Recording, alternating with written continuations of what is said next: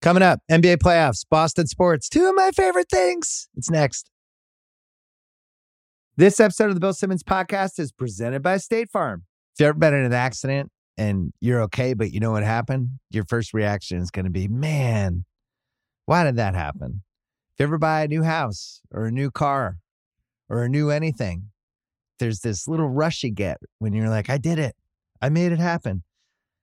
But really, the only words you need to remember are like a good neighbor, State Farm is there. State Farm has options to fit your unique insurance needs, meaning you can talk to your agent to help choose the coverage you need, have coverage options to protect the things you value most, file claim right on the State Farm mobile app, and even reach a real person when you need to talk to someone. Like a good neighbor, State Farm is there. Learn more at statefarm.com. This episode is brought to you by SimpliSafe. Make this summer the best one yet. Invest in a SimpliSafe home security system. I have one. I love it. It's a great way to protect your home when you're not there.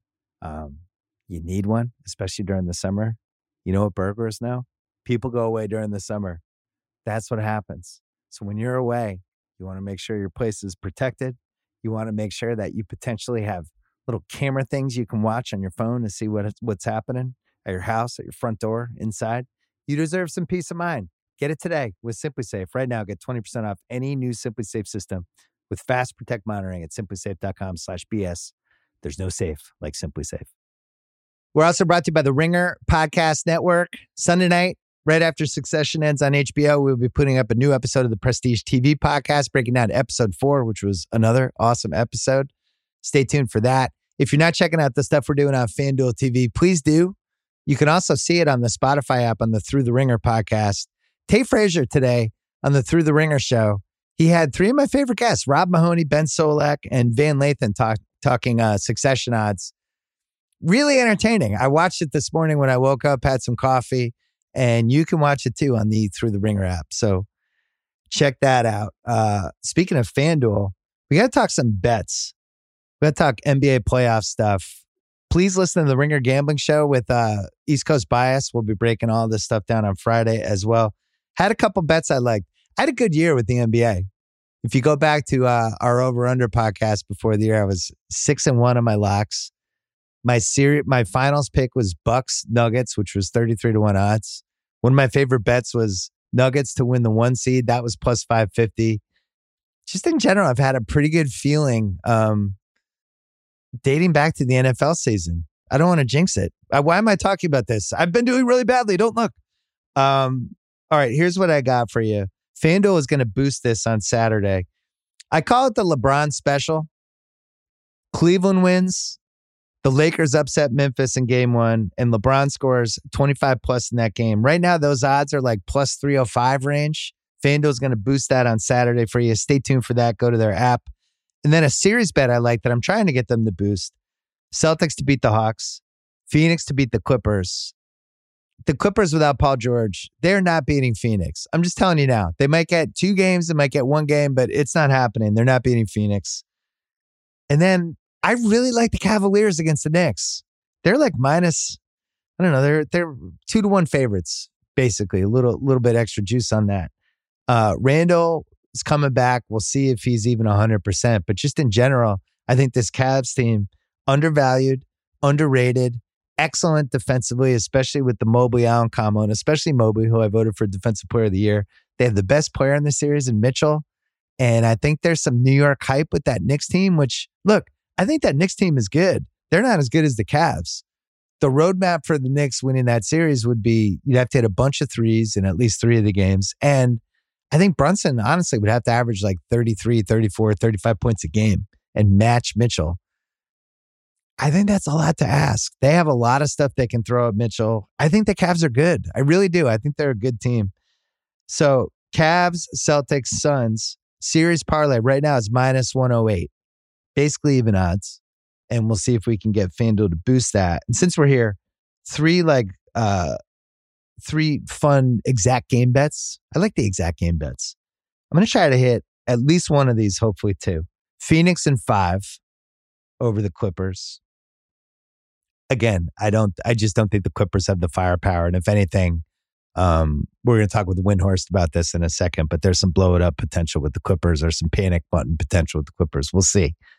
Second one, Golden State in six, plus 240 to beat Sacramento. And I know all the red flags 30 plus road wins, Sacramento, chip on their shoulder. Can't believe that they're not favored in this series. They had a better record. They've been better all season. This is their big brother, you know, 75 miles away that kicks their ass all the time. There's all these reasons to think, don't do this. Here's the thing Golden State won the title last year and they basically brought everybody back and they had the same infrastructure, same coach. They have the best player in the series, Steph Curry. They're playing a team that really can't get defensive stops at all and has to outscore you. If Golden State loses this series, this would be one of the most disastrous things that has ever happened to a defending champ. I would put it against the 1983 Sixers winning the title and the next year losing a best of five to Michael Ray Richardson and the Nets, which I always felt like should have been attached to their legacy as a great team. The fact that they couldn't even win around the next year. So just you just have to take yourself out of this and just think logically for a second. The Warriors, they're not going to win around. They're going to lose to a team that has not made the playoffs in 17 years or 18 years. I can't even remember how long it is. I don't see it.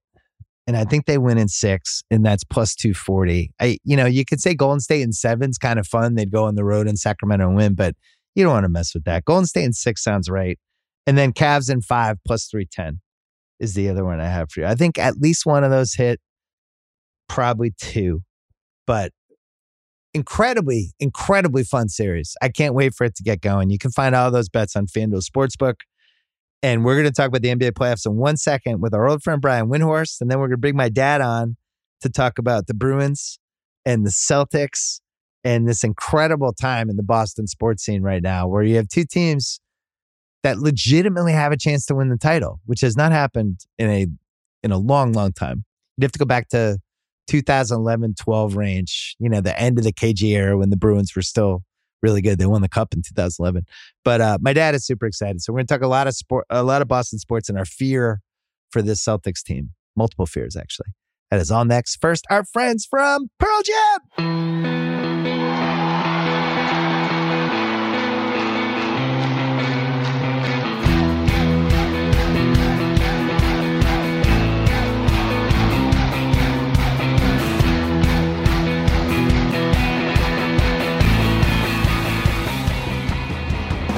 All right, we're taping this late Thursday morning Pacific time. Our friend Brian Windhorst is here from ESPN. This is the time of year when ESPN works Brian Windhorst. I think what seventy-eight straight days. Do you get? Do you get to go to the bathroom? Do you get to eat lunch? What happens? Is it just you're just in front of a camera at all times? Yeah, it's one forty-five ish Eastern.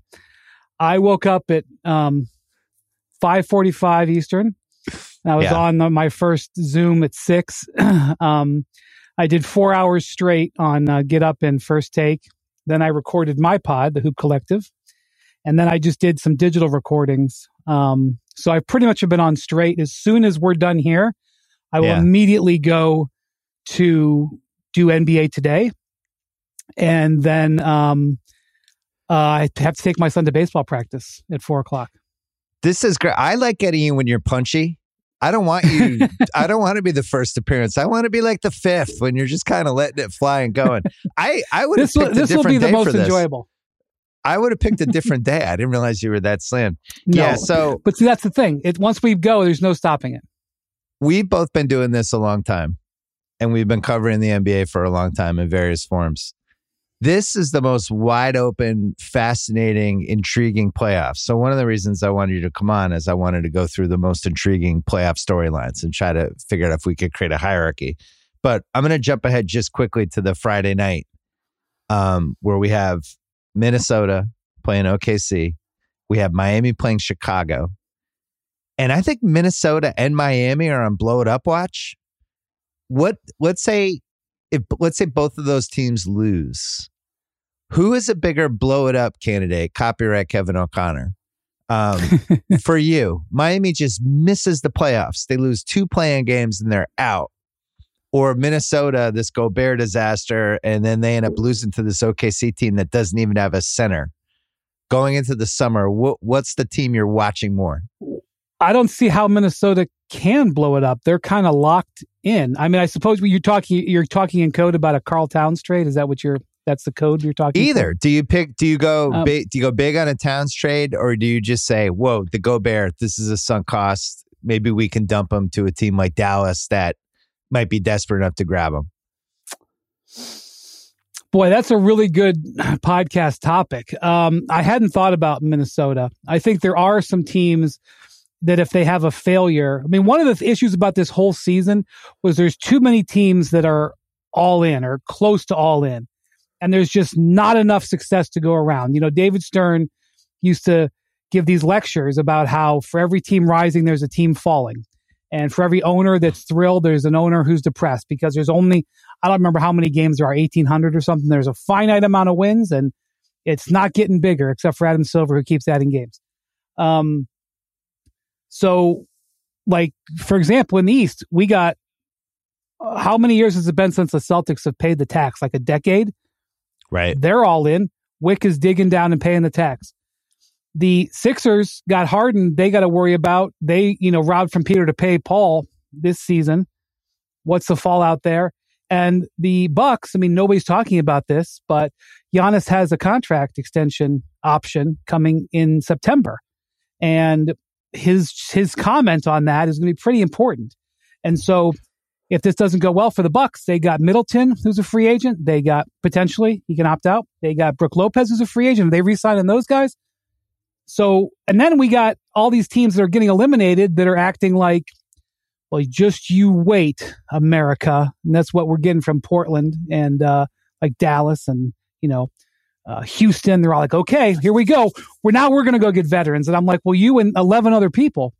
Right. So I know that's a long winded way of saying, you know, Minnesota, I, I guess could do that. Um, the thing that happened with Gobert is they kind of you know, cast their lot because they're they're locked in in terms of players and picks. The only guy that they have on their roster that's got super value that isn't one of their like max guys is Jaden McDaniels, who they're probably about to sign to a contract that's going to be that level. So yeah, um, you know, Towns would be interesting because his contract is so um, locked in. You know, you'd be trading for a guy with with a lot on his deal. Um, but, but you'd also be is, is, you'd also be trading for a guy with a lot on his deal. I mean, there there's like I think one of the years starts with a six at one point. Mm-hmm. So well, that's Dame. Yeah. You know, as we're starting to ramp up Dame stuff. Dame's last year, age thirty six, I think, is sixty three. Sixty three. Right. when I started covering the NBA, the max was fourteen. I'm starting to feel my age. Um, uh, anyway, oh um, I think the answer is, I think the answer is Miami, uh, yeah. because uh, first off, Miami always hunts stars, and I I don't know for sure, just to be clear, but Miami has kind of they haven't gotten into the bidding seriously for any of these stars in the last like 18 months. And I think it's because they've been keeping their assets dry and waiting for a player to say, I want to be in Miami. Now they're going to have competition because there's going to be several places where if guys want to force their way, um, they could try to force their way. You know, New York is still out there. Um, Phoenix, I know that it doesn't seem like Phoenix, but they have Ayton and they have Chris Paul's contract. Um, they can't give you any draft picks, but if a star player wanted to, or, you know, even like a, a you know, sort of a ancillary star wanted to force, you know, Phoenix could still do something. Um, so there's going to be, you know, issues with that. But, you know, Miami, this is what they do. Um, they, they, they try to go get stars. And their last iteration was Jimmy. And for better or worse, Jimmy's gotten them to one finals and then was within a whisker of getting them to another. It hasn't been the most decorated run in Heat history, but it's been a decent marriage. And he's still got, you know, gas in the tank. And they have tradable contracts. Uh, Tyler Herro comes on at uh, that huge number. They have Duncan Robinson. Obviously, Duncan's not a um, an asset, but you can use him in a big deal. And so when you're starting to dream about Dame Lillard spots, Miami's on that list.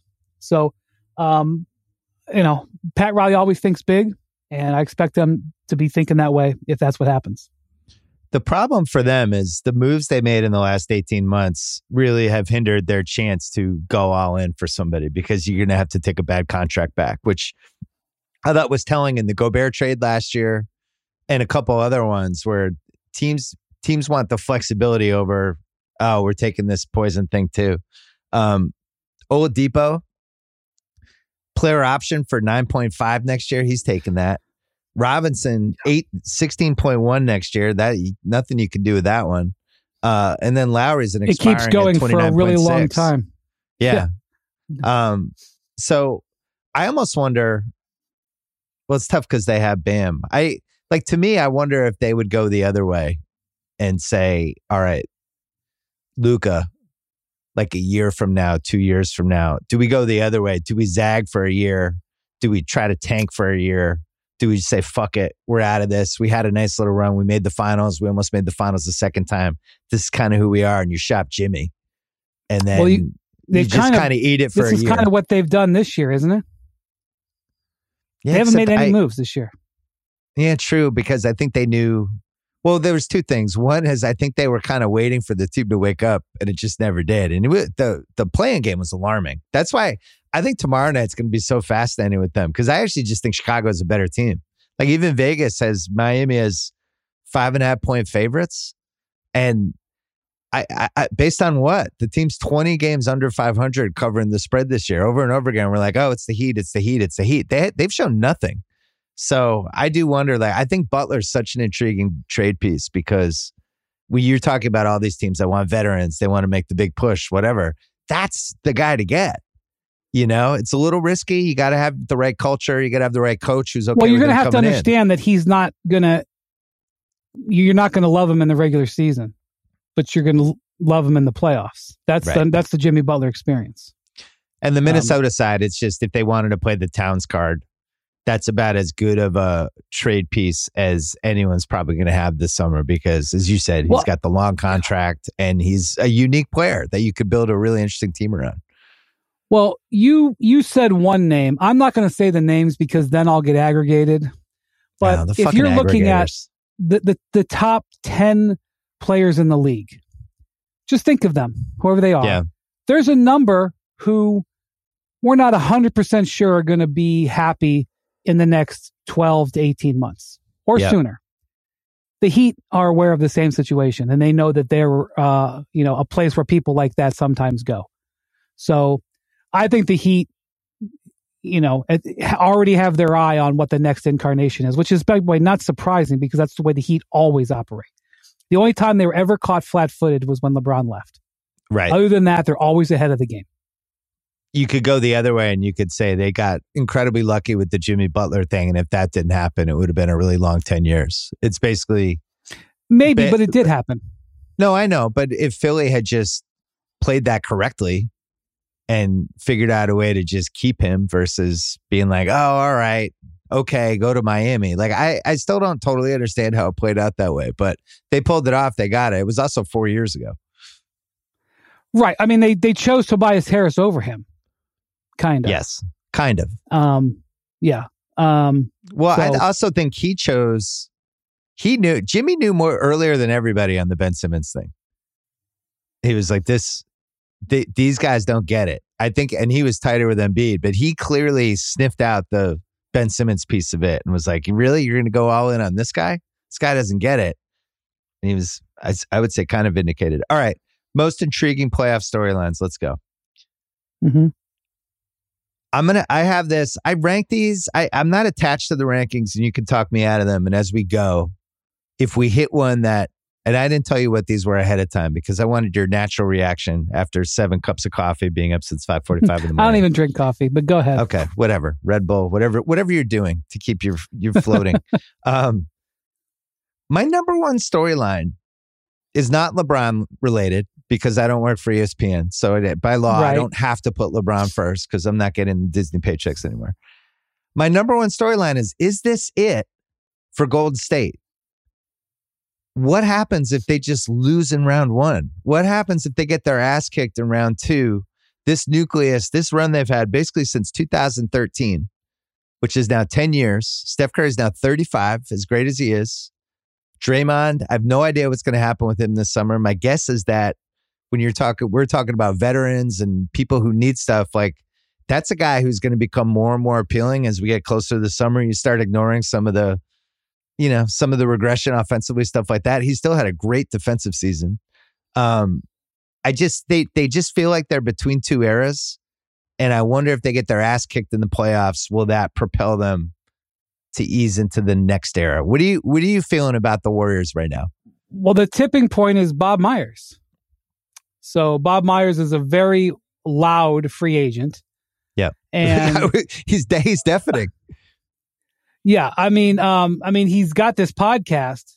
Um, it's like I mean, he's he's he's very clearly letting people know that he may be interested in a media career in the short term future, but not necessarily.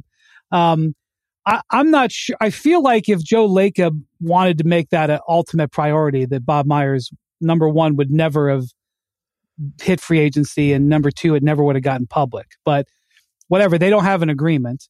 Uh, I believe Steve Kerr has one year left on his contract, so just keep that in mind. He Steve Kerr is also coaching the Team USA at the next two summers, World Cup this summer, Olympics next summer. And I'm not saying he can't do both, but just keep that in mind. That's a lot. Uh, then you have then you have Draymond. Then you have these new rules that um, the Warriors didn't get a lot of relief in this deal. There was it was mostly an anti-Warriors, anti-Clippers CBA. Um, right. Not all of the details are out, and from what I understand, they're still haggling over the timing that some of these rules might be put in.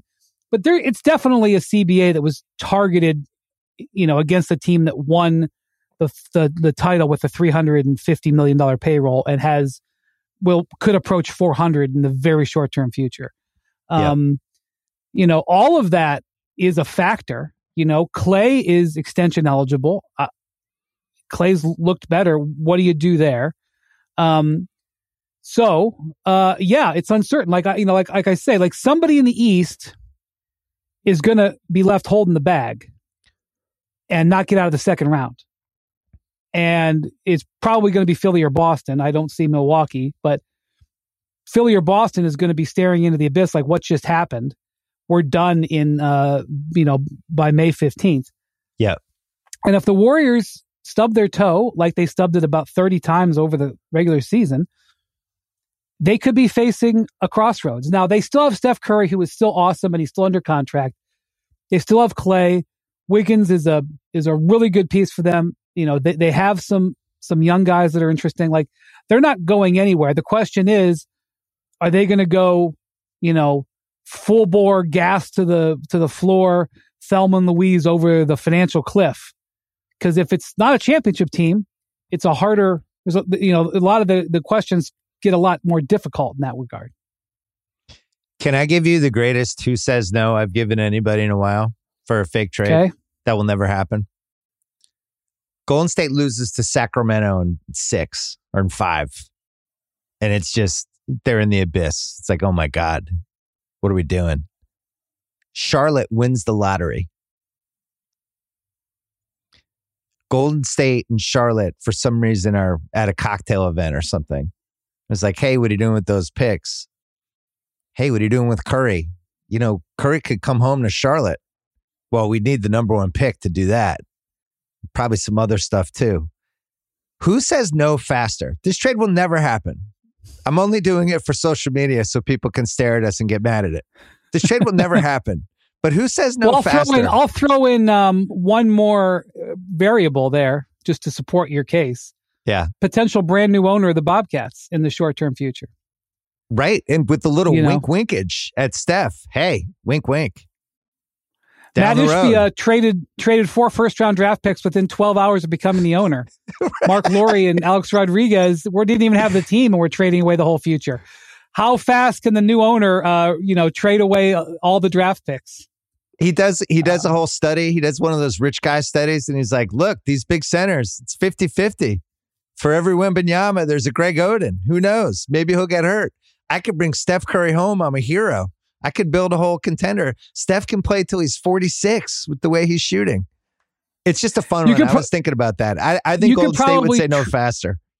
Yeah, of course. You could probably trade Wembanyama, the Wembanyama pick for 99% of the league, but he is in the 1%.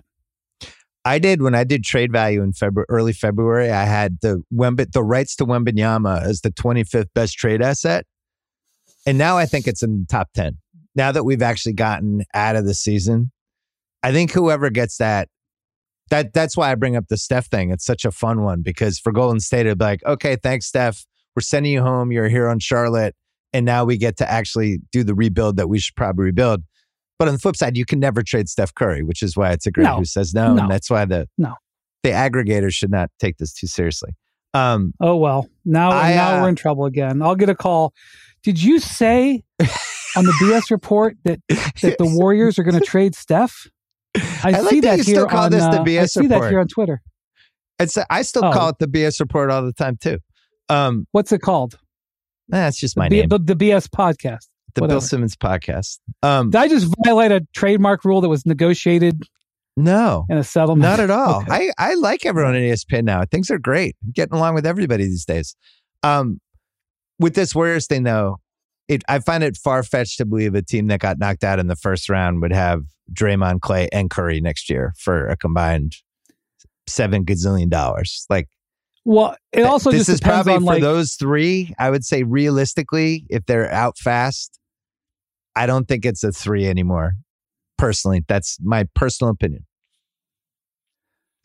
yeah, I just I think it's m- more the cost than anything. Also, somebody might be crazy enough to throw Draymond a massive contract because he thinks they're going to be great for their roster, and he might be think- for some teams.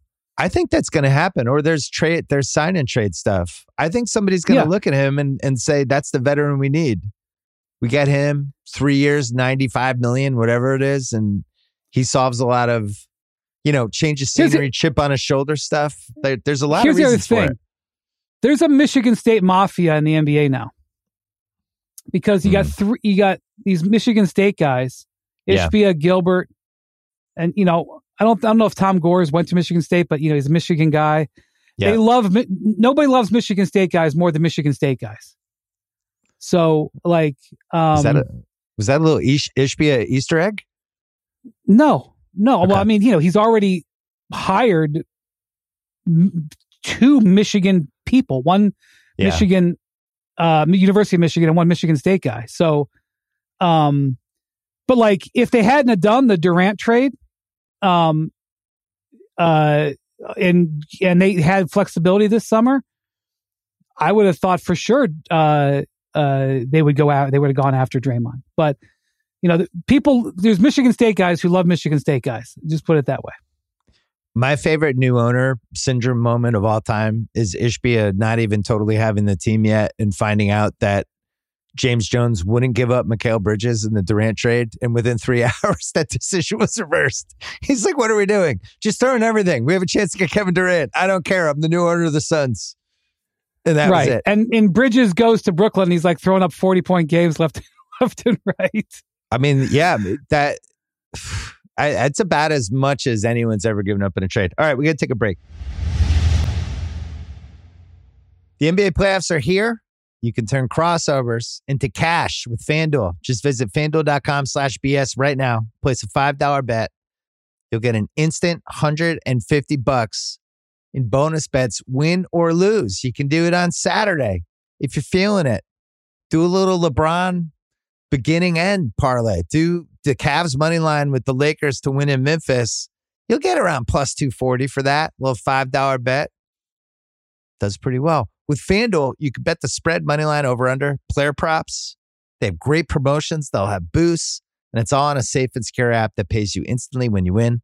There is no better place to bet all the playoff action than America's number one sportsbook. Just go to fanduel.com slash BS and sign up to get $150 in bonus bets when you bet your first five bucks. FanDuel, official sports betting partner of the NBA. You must be 21 plus and present in select states. First online real money wager only. $10 deposit required. Refund issued as non-withdrawable bonus bets that expire in 14 days. Restrictions apply. See full terms at fanduel.com slash sportsbook. Gambling problem? Call 1-800-GAMBLER. Hope is here. In Massachusetts, visit gamblinghelplinema.org or call 1 800 327 5050 for 24 7 support. In New York, call 1 877 8 HOPE NY or text HOPE NY. FanDuel is offering online sports wagering in Kansas under agreement with Kansas Star Casino LLC. In Colorado, Iowa, Michigan, New Jersey, Ohio, Pennsylvania, Illinois, Tennessee, or Virginia, call 1-800-GAMBLE or visit fanduel.com slash RG. Call 1-800-NEXT-STEP or text NEXT STEP to 53342 in Arizona. In Connecticut, call 1-888-789-7777 or visit ccpg.org slash chat. In Indiana, 1-800-9-WITH-IT. In Kansas, 1-800-522-4700 or visit ksgamblinghelp.com. Louisiana, 877-770-STOP. In Maryland, visit mdgamblinghelp.org. In Wyoming, 800-522-4700. In West Virginia, visit 1800gambler.net. This episode is brought to you by SimpliSafe. Summer is all about fun vacations, but I know that being away from home can be stressful. So many things can happen. That's why I like to recommend SimpliSafe, award-winning security that can help give you peace of mind when you're away. The only thing you should worry about while you're on vacation is having too much fun. Having my home, it's great. Couldn't work better. I think SimpliSafe is the best because it comes with a variety of indoor and outdoor cameras, sensors to detect break-ins, fires, floods, and more. It's backed by 24/7 professional monitoring for less than a dollar a day. It's given me, my family, many others real peace of mind. I'm waiting to have it too. Try it out. A 60-day money-back guarantee, no contracts right now. Get 20% off any SimpliSafe system with Fast Protect monitoring at simplisafe.com slash BS. That is SimpliSafe with two S, simplisafe.com slash BS. There's no safe like SimpliSafe. Coming back just on Matt Ishbia really quickly, because you and I have not talked about this on this podcast, but we've texted privately about it. The Matt Ishbia, Dan Gilbert um, rivalry slash feud not getting enough attention, not getting enough play. We rarely have right. two owners that have a real history of of beef. Shout out to the Netflix series Beef. You could have done it season two about these two guys. Uh, he, he gets voted in. Dan Gilbert abstains. Yeah. Refuses to vote. 29 nothing. He gets approved. Dan Gilbert's like, fuck that. I'm not even voting. So we have that. When was the last time we had owner animosity like this? You know, that's quite. I, I don't. I'm sure it's happened before because I'm sure that there's business. These, you know, these guys are all moving in and out of business with each other, but I can't remember it. Doesn't mean that it's not. It, there isn't a history of it. Um, the thing is, is that Ishbia and Gilbert. I mean, and I've only met Matt once, so I'm not trying to say that I know him well. But Ishbia and Gilbert have a lot in common. They both sort of did self-made um, mortgage companies out of Detroit. Yep. Now, now Gilbert's a lot older, but they both did it about the same time in their life. And I won't get into this. Isn't a um, Forbes podcast. I won't get into the machinations of some of the business deals that they've done, but both of them at about the same age made an incredible business deal, and then really, really wanted to buy a team right away. And Ishbia tried to buy several teams, yeah. uh, NFL and NBA teams, some public, some not. Dan Gilbert was like this close to buying the Milwaukee Brewers. Talk about a sliding door moment in the history of uh, professional sports in America. And didn't couldn't get the Brewers and instead got the Cavs. Um, and both like almost at the exact same age became ultra wealthy and bought teams. And both came in. Now in in 2005, Dan Gilbert fired the, the, the, the coach, I believe, within nine days, and he fired the GM within six weeks. Um, and then I think they had eight new players, seven or eight new players by the next season. New coach, new GM, and like seven or eight new players. I guess, and this is this is faster, and so in 2023 time, uh, trading away four first round draft picks in the biggest trade in franchise history you know, six hours after you buy the team is kind of similar. But and Bridges yeah, and King. Uh, well, I love. Yeah, that's right. Of course. The other thing with the Ishbia thing is he's basically on Dan Gilbert's corner with everything he's doing, right? He's basically the company he's building is the Dan Gilbert Company 2.0 version. And they start, Yeah, some like, of the ways they do business. Like again, if Dan and Matt were here on this pod with us, they would probably be able to point out 500 ways that they're different. But like yeah.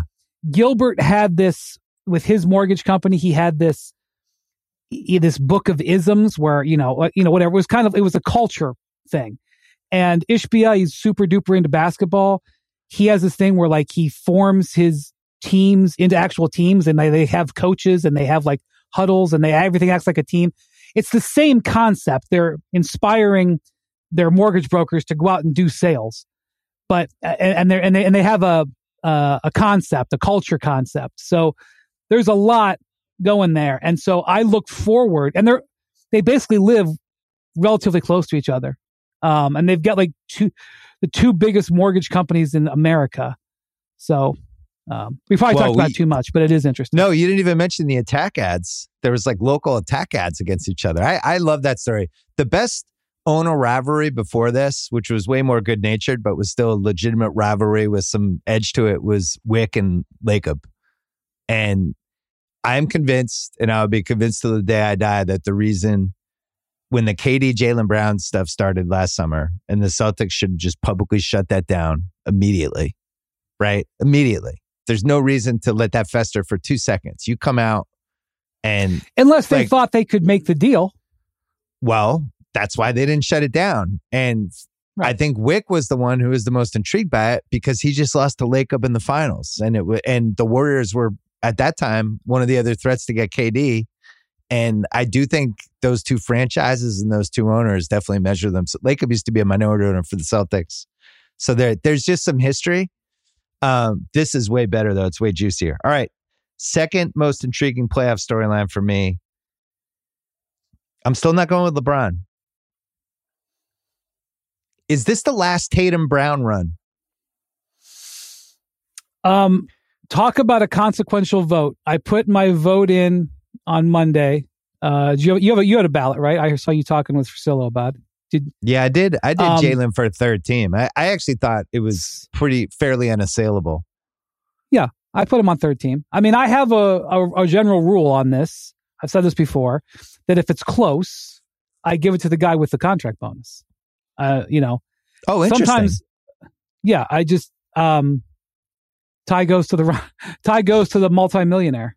You know, um, so um, the the crazy thing here is it's this is this is simplistic way of putting it. If Jaylen gets voted All NBA, he's going to stay a Celtic. If Jaylen doesn't get voted All NBA, he's going to be a free agent next year. Because if he gets voted All NBA, he's super max eligible, and he can get offered like two hundred and forty or two hundred fifty million. I cannot see the Celtics not offering it, and I cannot see him turning it down. Just can't see it.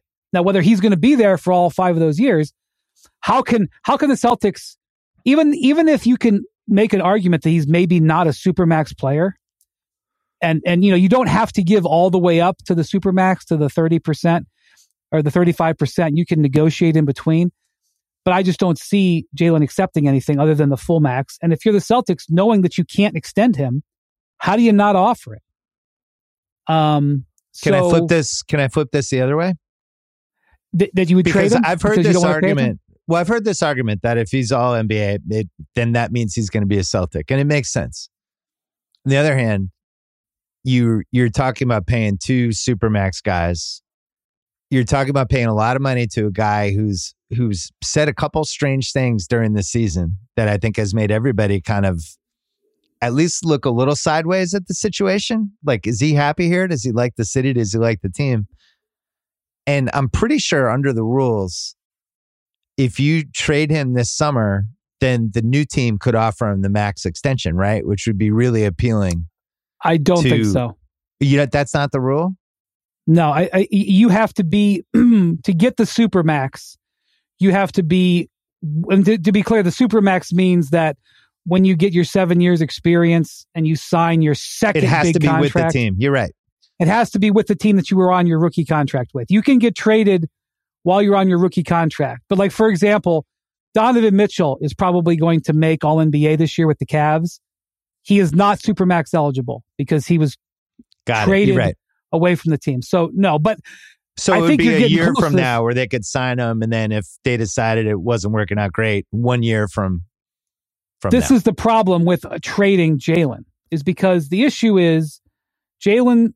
The Celtics signed him to a great contract. It's like the average is like twenty five million a year. it was too good of a um, contract. as it turns out. So um, the thing is, uh, any team that would trade for him has the same problem. They can't offer him enough of an extension to keep him out of free agency. So So they'd have to get the the, rule- extension first and then trade him down the road if that if it led to that. no, he's not going to extend. It's just not going to happen because so the rule is you can get a 20% raise on the last year of your contract. So if you make a dollar, you can get oh yeah, yeah. No, no, I'm talking 20. if they got the supermax, then it would be at least a year after that. But I, by the way, right. this whole everything I'm saying, I want them to keep these guys. I've said that. I've been consistent on it. well, this is I what think I'm they saying. have something I- special with these two. I don't want I- them to trade them. I don't see how, if he makes All NBA, I don't see how they don't offer it to him, even if they know he might not be a true supermax player.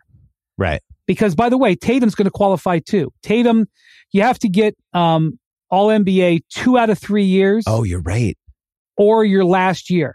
Yeah. So even though Tatum can't sign it this summer, Tatum getting All NBA last year and this year, he's going to be qualified. So if they keep him and both sign with Supermaxes, I did the math on it. You're looking at roughly $110 million a year for the two of them, $55 million average. Jesus. Um, obviously, especially with the new rules where teams that are too high have limitations, it's not like on the whiteboard, it's like, holy Moses. So, but, but the thing about it is, let's say they say, well, we don't want to pay them both 100, we don't want to pay them both 55 million a year. We don't think that's worth it. We're going to trade Jaylen Brown. Like, let's say you come to that con- consensus. The team that trades for him inherits the same problem. They can't extend him yeah. because he could only sign for so so the rules are about to change. It used to be you could sign for 20%. And in the new rules, because of people like Jaylen Brown, they said, okay, we're going to kick it to 40%. So now if you make a dollar and you want to stay with your team, you can get a dollar 40. But the problem is, is that that contract is so good that even at 40%, even, you know, even if he got a 40% raise, it's still probably not going to be his market value contract. So let's say you find a, let's say you find a beautiful trade with Team X for Jaylen Brown because you don't want to pay him. Team X can't offer a trade like they know they're going to keep him because And then they- he's unhappy that he didn't get the max. Yeah. Or even if he even if he gets to that place and he's like, "Oh my god, I've dreamed every day of my life to be in city X and I I love playing with player Y." Houston. Should absolutely not sign. It it's it's just it's a gap in the rule and it's still going to be a gap it looks like even in the new CBA. I wish, I mean, as usual, they didn't consult with us on the new CBA. they, they didn't ask for I don't want that. Those guys are it's a miserable job. It's a miserable job. the only thing I wish they had put in there is I think a team should be rewarded for drafting and keeping somebody. Like the Warriors having Curry for 14 plus years at this point and him being as good as he is. And if he's making as much money as he's making, maybe he should count 75% against the cap instead of 100 or 75% against your Well, luxury tax instead of 100, Did stuff Jo- like that. did Joe Lacob slip you some sort of um No, I uh, think the Celtics are in the same thing with Tatum and Brown. Like the, I think it should matter if somebody stays on the same team, especially in this era where we've turned into AAU. And if a franchise and a star have something special, then they it should be advantageous in some way. Is my only point. aren't you a coastal elite thinking that way? no. Well, Giannis if you're is in to the have your same spot four hundred million dollar payroll, you have to pay the luxury taxes. I don't care if you drafted him. That was like that was like the thing. Like um, uh, the Warriors' whole thing was, well, you know, it's not fair to the luxury tax is not fair because we shouldn't be penalized for just being great drafters and great developers. And I'm like, totally right, dudes. Completely agree. It is. It would not be fair for you to draft Steph Curry and Draymond and Klay and not keep them. But what about Wiggins?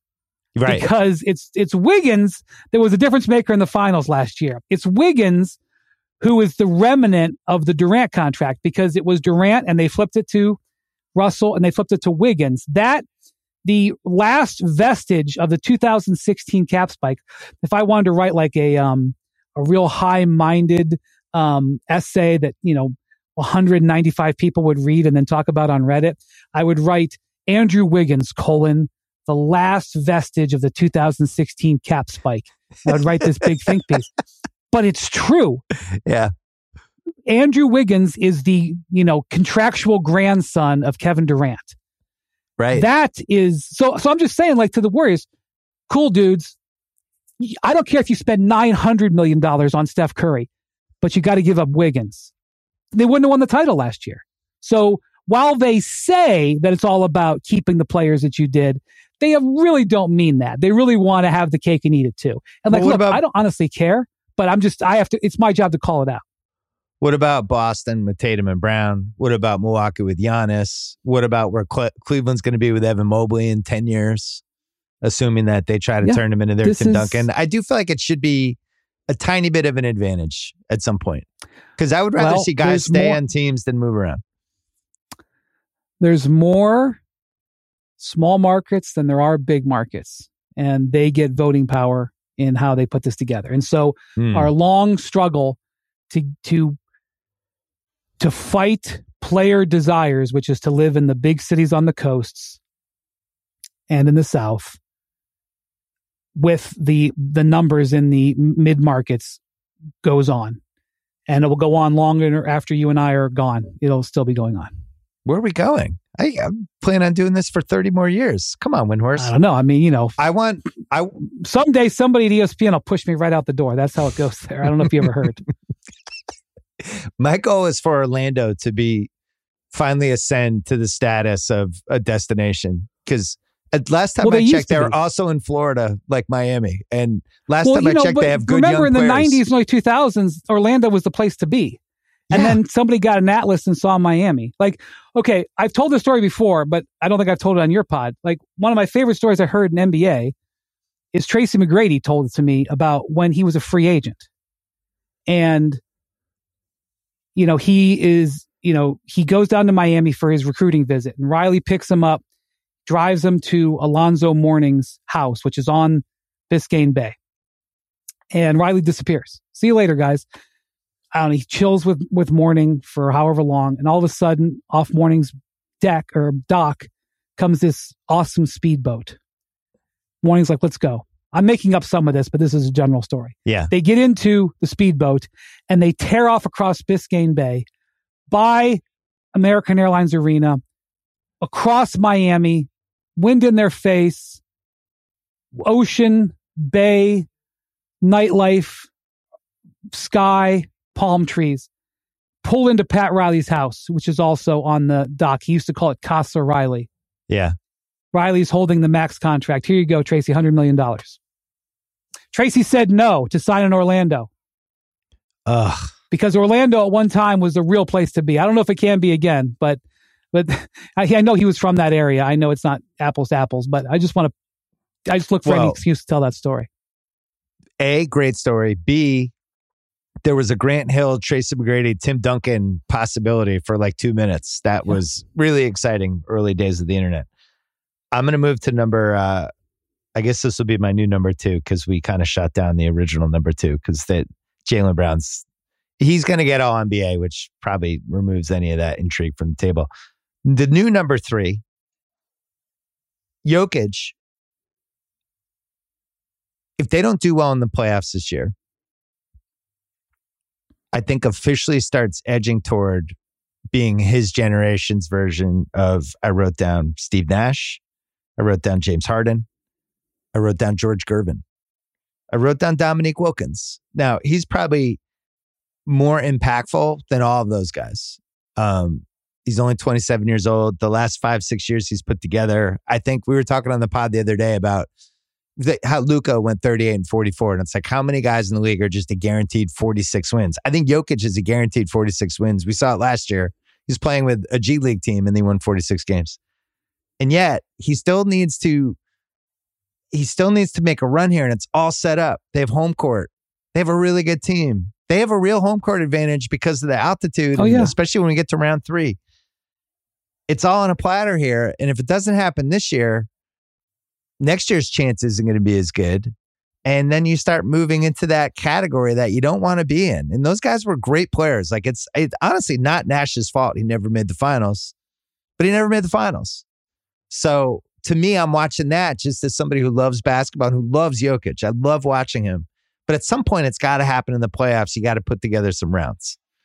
Again, I talked earlier about the Celtics going into the tax. the Kroenkes went in the tax for the, I think, second or third time ever, and the first time in like 11 or 12 years. They just don't do it. And they don't stay there very long. They went into the tax because they thought this was a championship team. They have the best team they've ever had. This is the first time they've ever been a number one seed in their history. Maybe they were the number one seed in the ABA. I don't know, but they've never been number one seed in the NBA. And are is that organization built to continue to spend money at that level for that team? And look, they've signed all those guys up. They extended, um, they extended uh, Kentavious Caldwell Pope as soon as they got him. Yeah. So like Porter's signed up. They went to the wall for that one. It was questionable decision, but they went to the wall. Extended Aaron Gordon, you know, not to mention what they're paying Jokic and Murray. So, you know, yeah. And like I voted Michael, Michael Malone was on my all in the all uh, coach of the year ballot. I mean, was I voted it, for was Mike he Brown, the three spot? I had him two and I had Bud three because I couldn't break the ties and I just took the two one seats. Interesting. I mean, I, it was more than just that. I mean, yeah, I had reasons for it, but um, uh, but like, if they don't do well, like he may face some scrutiny because, you know, he's holding the fullest deck they've ever had there. And I will say this, you know, Jokic is not going to win the MVP probably. Whether or not that's fair or not depends on who you talk to. Um, but him not winning the MVP might not be the worst thing for him because he's already going to deal with the fallout of potentially, you know, if he doesn't get to the finals, doing it as a two time MVP. What if it was a three time MVP? What if the third straight time they shipped that trophy over to Serbia and it was and he, he, didn't have he didn't do it in Denver because he was already out of the playoffs. He I didn't mean, take shit for it last year because the team was so flimsy. This year's team is good, yeah. and there would have been a yeah. giant bullseye on him. Um, I'm they're twelve sure and cares. eleven since the uh, they're twelve and eleven since the All Star break. Right. I know they tanked some games at the not tanked, but they you know just jettisoned some games at the end. But they're still twelve and eleven the West was pretty much locked up for them, and it seemed like yeah. they took their foot off yeah. the pedal. And I get it, but yeah. this lined up perfectly. They don't have to play the Lakers in round one. They're going to play whoever wins this eight nine game. They can let hopefully Phoenix and the Suns kick the shit out of each other, and hopefully that's a long series, and then they can get the remnants of that.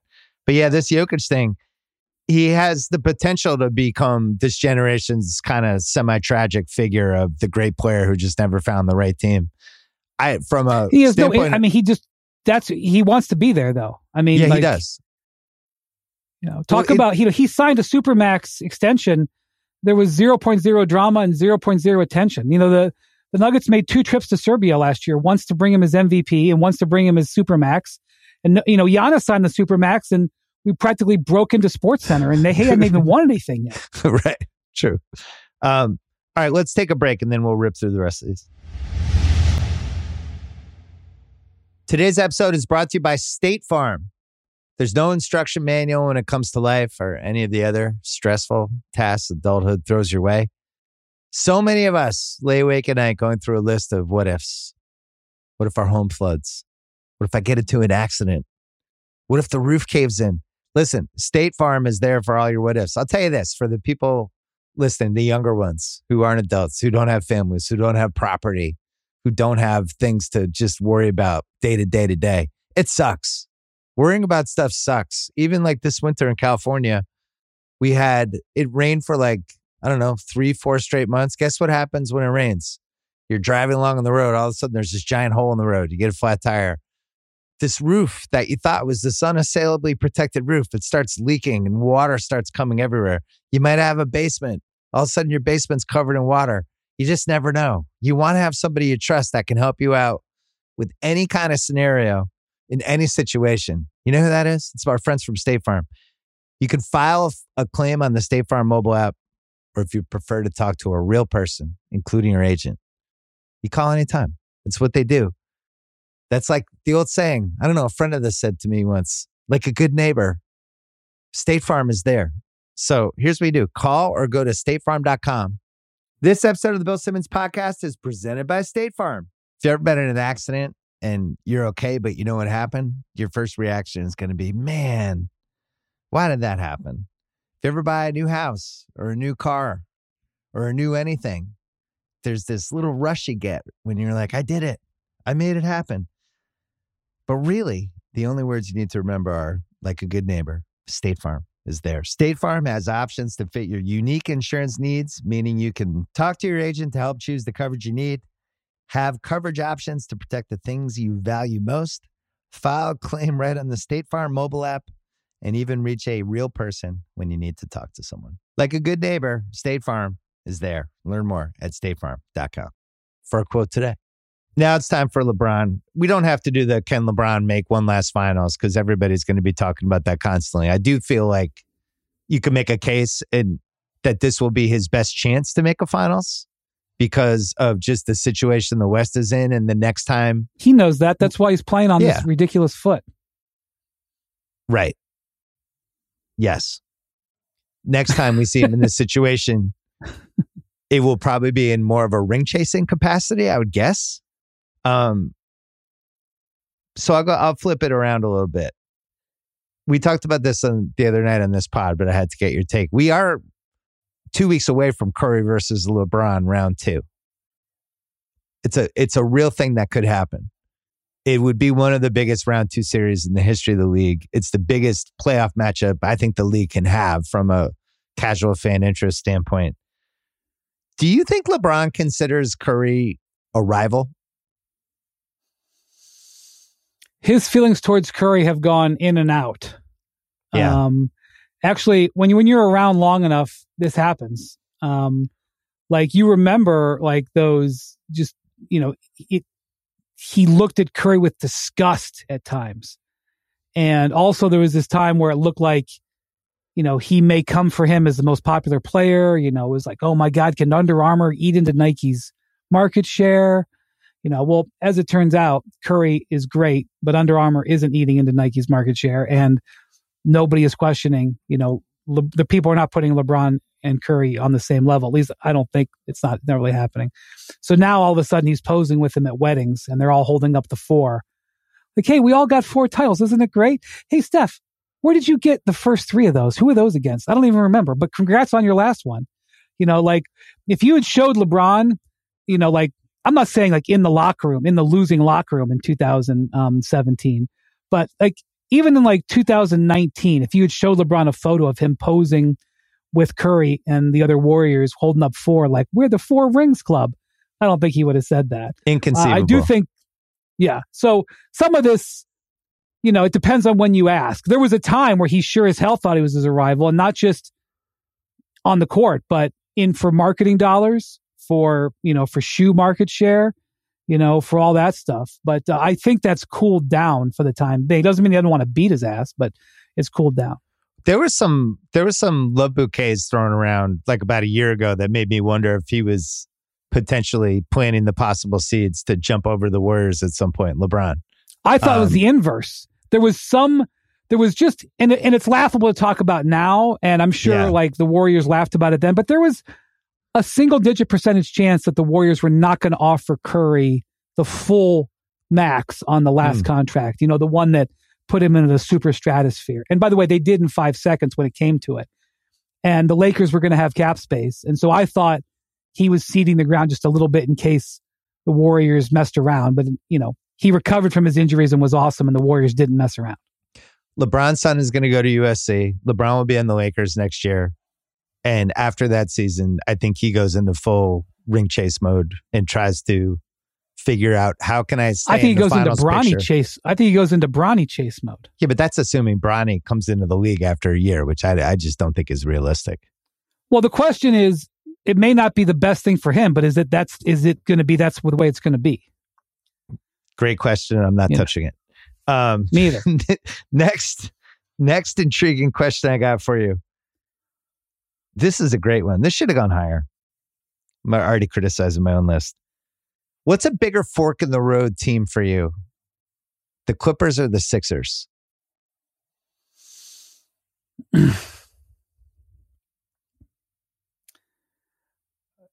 So you can't pay Harden five years because he runs into the over 38 rule. But just the fact that I'm bringing that up should tell you all you need to know about that, about whether you should do it.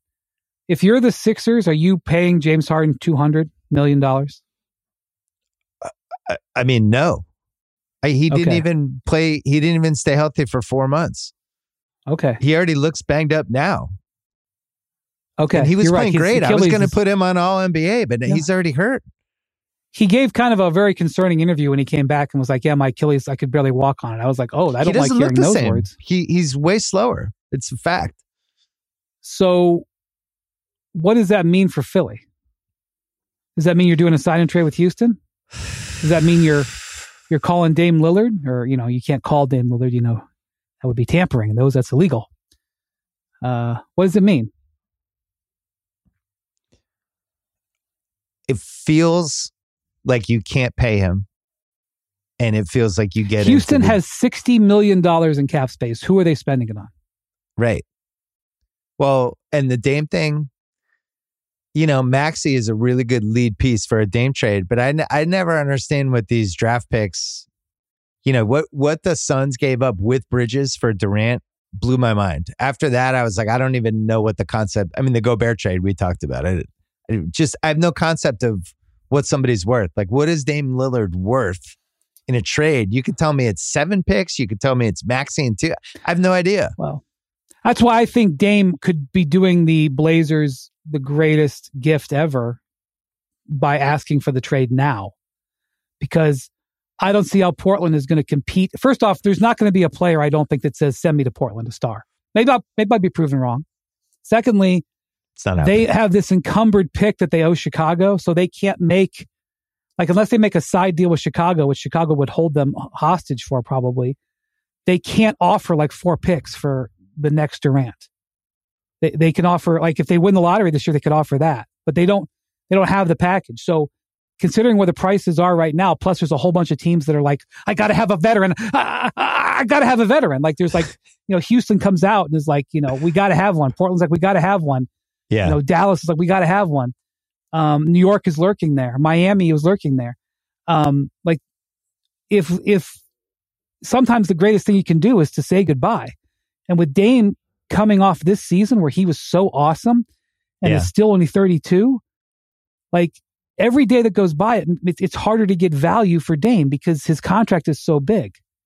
So my impression is that that wasn't what they were going to do. My impression was that, you know, they're going to try to go get a star player now. But I'm like, who's the star player? Like, are you going to give up this year's lottery pick and like the one future pick you can trade and like Shaedon Sharpe for like OG Anunoby?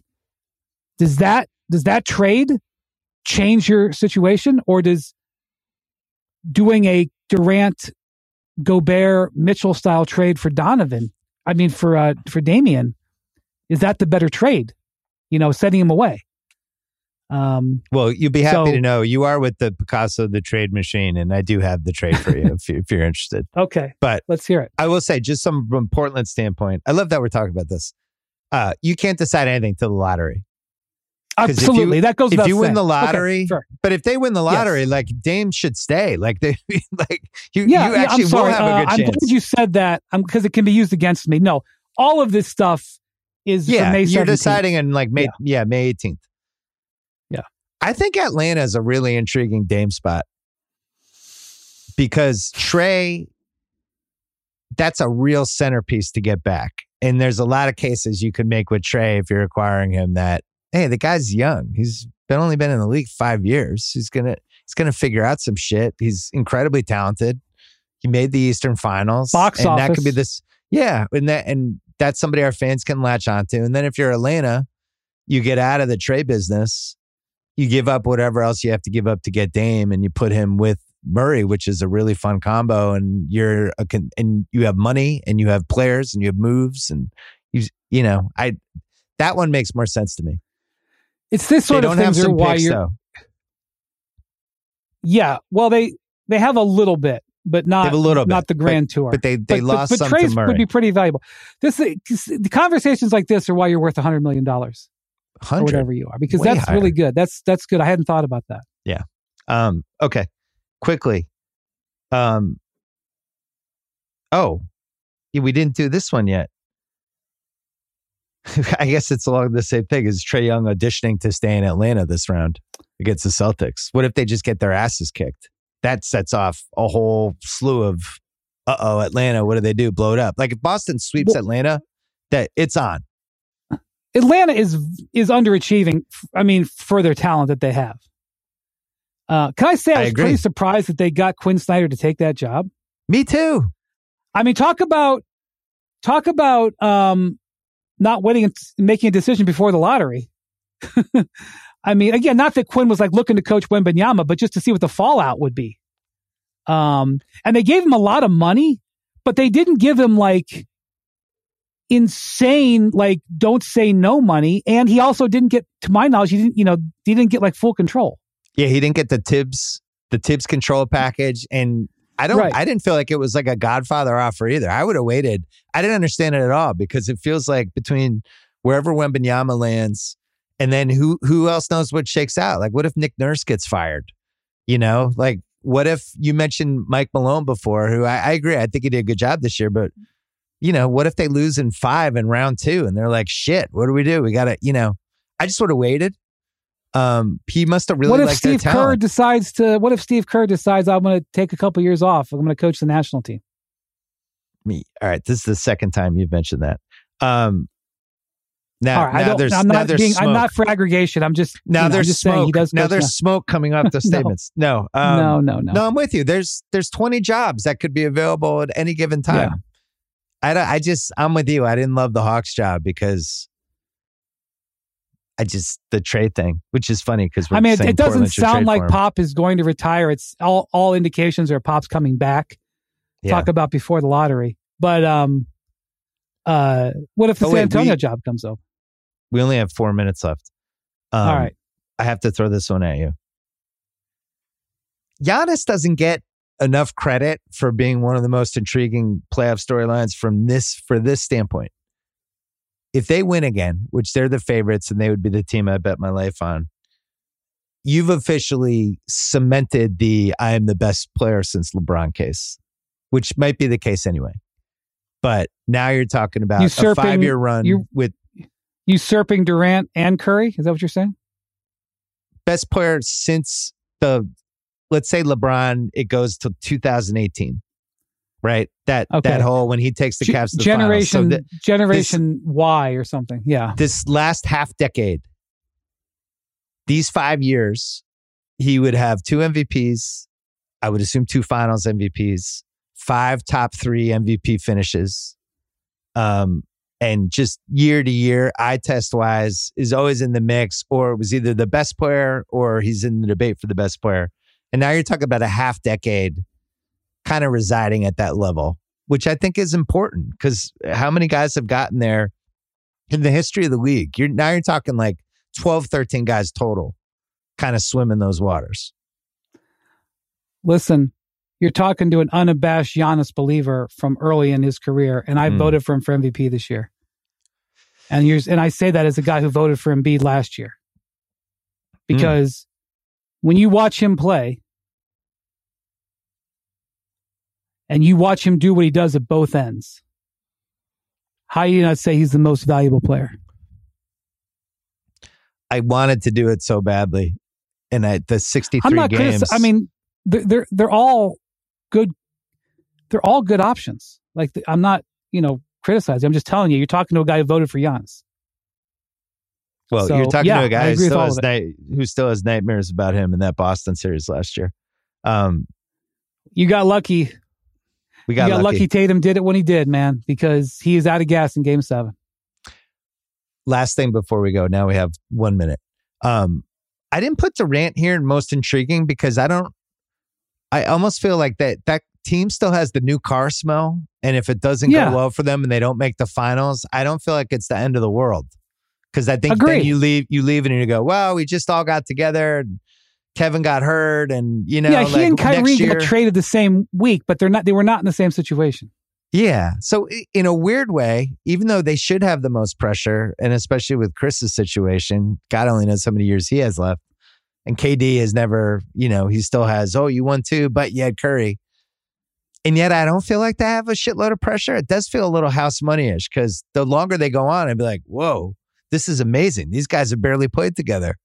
Whereas like a team like Denver or Milwaukee, that there's some real pressure on those teams. I agree. I think they're not even in the top five of your ranking pressure. The other thing is, I never from day one understood why. I mean, I, I listened to the explanation, but I never could reconcile his decision to play with Kyrie in Brooklyn. I just, I just always thought it was a bad choice, and I'm. I, it's not. I thought it the day I learned of it, months before it actually happened. We all knew it was happening. I can't tell you how much better I believe the fit with Booker is. Oh, It's yeah. just, and I've spent a lot of time around the Suns. It is Yeah. just like they, they may not win. They may not win for 10 different reasons. It may be injuries. It may be because they've overpaid for Durant. Maybe because the new CBA hits them particularly hard in terms of team building with where their salaries are going to be. There could be a d- dozen different reasons they don't win, but that pairing at least makes sense to me. Their, their personalities match, their games match, their, their timelines match. Booker can, can carry the big load at times. Durant wants to have a player like that. That to me, And they're malleable. They're malleable sense. guys. They kind of fit into whatever the Yes. situation is. So I think I think it's a three or four year run. I agree. I only have five teams that I think can win the title: Suns, Nuggets, Warriors, Bucks, Celtics. And I would have had the Sixers in there, but I don't. I don't think Harden's healthy, and I'm not. I'm not putting him in that circle if he's not 100, percent and he's not. And you got to ask Joel to stay healthy for four rounds, which he's just not been able to do. I mean, maybe he will. I'm not saying he can't, but it, it's a you're putting more of a burden on Joel in that case. All right, go do your next five shows. Windhorst. Thank was you, a Bill. pleasure, I'm always happy always. to see you. I hope to see you in LA soon. Are you coming to these playoff games? Of course, I'm going to come to at least a few Great. of them. We got two LA teams Great. Same time. Great to see you. It's been Thank a while you. since we've had so much playoff games in LA. So, all right. Thank been you, a real Bill. long time. Be well. See you. This episode is brought to you by Michelob Ultra, the official beer partner of the NBA. It's just what you need to sit back and enjoy the game, and they're also getting fans closer to the game than ever. You can win exclusive NBA prizes like courtside seats, signed memorabilia, and more.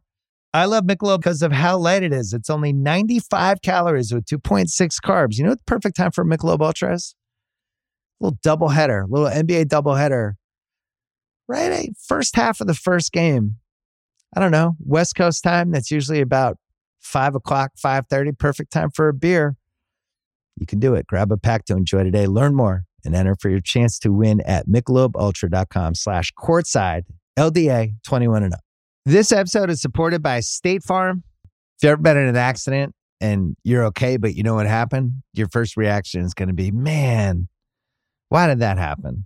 If you ever buy a new house or a new car or a new anything, there's this little rush you get when you're like, I did it. I made it happen. But really, the only words you need to remember are like a good neighbor, State Farm is there. State Farm has options to fit your unique insurance needs, meaning you can talk to your agent to help choose the coverage you need, have coverage options to protect the things you value most, file claim right on the State Farm mobile app, and even reach a real person when you need to talk to someone. Like a good neighbor, State Farm is there. Learn more at statefarm.com. This episode is brought to you by Vrbo. You know, it is already stressful enough to deal with airports, delayed flights, bad weather. You want your actual where you're staying experience to be perfect, to be lights out. You don't want to have to worry about anything. When you book a vacation rental, you want to know exactly what you're paying ahead of time.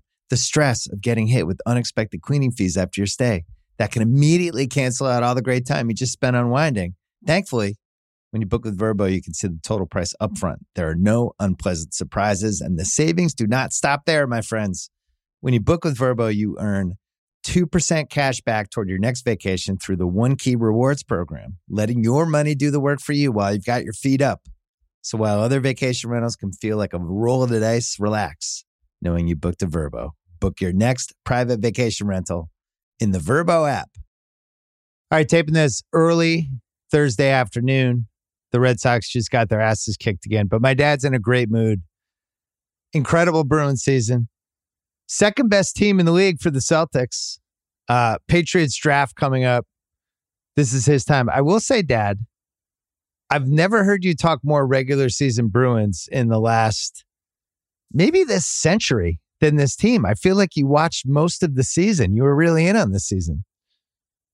I was really, I, I was really in in 2011. I was really in, I think it was 18 or 19 when St. Louis knocked them out. But I'm more in with this team because I like their style of play. I mean, we, we've gone with this new coach from being a defensive oriented, we'll score a goal if we can and we'll win two to one, to really opening up the offense with the defensemen coming into the offensive zone. And it's a lot of fun to watch. It's been really good. I've enjoyed it a lot. Um, so, one of your one of your all time favorite Bruins teams? I, I would say so. You know, just to go back to uh, your opening comment, you know from living here, the best two months of the year are April 15th to June 15th. There's nothing like it in Boston and nothing like it anywhere. I mean, all the sports teams converge. It's 86 degrees and sunny as I'm looking out the window right now. So the weather has finally turned. We have, as you mentioned, the Bruins and the Celtics with championship aspirations. I love the NFL draft coming up, even though there's so much turmoil in the uh, Patriot organization right now that you're reading about. The, the da- and the Revolution are winning. Oh, stop, stop it. Now you're losing me. The Revolution. Come on. but uh, um, I happen to be, I was watching that Red Sox game. It's so sad what's happening. So yeah, sad. They, they had the best start to finish team of all time in the history of the franchise in 2018. And then it was like watching when somebody starts getting plastic surgery and they disfigure their face. We're at the disfigured face part of this Red Sox journey. It's awful. They had Dalbec batting fifth today. I didn't even know he was in the league anymore. I thought we, I thought that was it. I thought we sent well, him to Japan. He's back. It, it's worse than that. Yes, last night they had him playing shortstop, and he made an error in the first inning that really cost him the game. He's playing shortstop. He's about eight feet tall. Well, we had a shortstop. He's playing in San Diego. And then we had another shortstop who blew out his elbow with an injury that everybody knew about before they signed him. So it's been great. That, that shortstop in San Diego is having an all of uh, Hall of Fame start to uh, the year, and uh, I look at the box scores because I always the guy is great. I mean, he was such a role model in Boston, and such a uh, four year stretch of terrible decision making by this ownership and Chaim Bloom. I, I hope he's on his way out soon. What a terrible job. So it's been a top. We always have two teams going this century with the Boston sports scene. When I was living there in the late 90s and it was Loserville and it was like so bleak. And then since then, a bunch of good stuff happened. Now the Celtics and the Bruins are the leaders. Who I always like to ask you this because you have a feel and you have dumb conversations as you're walking your dog all around downtown Boston, hoping people will talk sports to you. Um, who's which they do, which they do. They're like, hey, that guy. Um, who's number one right now? Is it Tatum? Is it is it Bergeron? Is it Pasta? Who's the number one guy in Boston right now? That's a really good question. Uh, Tatum, that's a really good question. I'd say Bergeron um, for just because of his charisma. Um, he's captain of the team. It may be his last year if they win the cup. Um, he's he has no baggage at all. Not that Tatum has any baggage, but he's you know he's been here so long and he's never played for any other team. And uh, I think if I had to compare which of the two teams maybe has a slightly better chance of winning it all, I'd probably say the Bruins. So yeah, because there's no there's no Giannis slash Milwaukee Bucks standing in the way of the Bruins. It's no, there's no super team this year in the NF, in NHL. You see a lot of Bergeron uh, jerseys walking around Boston right now. I'd say more than Tatum jerseys. Just I haven't taken a poll, obviously, but it just looks that way right now. Yeah, because he's got, you know, he put in the time, much like Ortiz, where it's just years and years and years of being with somebody. Um, then the 2011 DNA to the Cup right. team, right? And then on top of it, like you know, one of the classiest Boston dudes. You know, going like an all timer, like just beloved, great guy. Never heard a bad thing about him ever. Just love being here. And then on top of that, it started his career where he had the concussion and it seemed like, you know, he might not even get there. Yeah, and, he, right.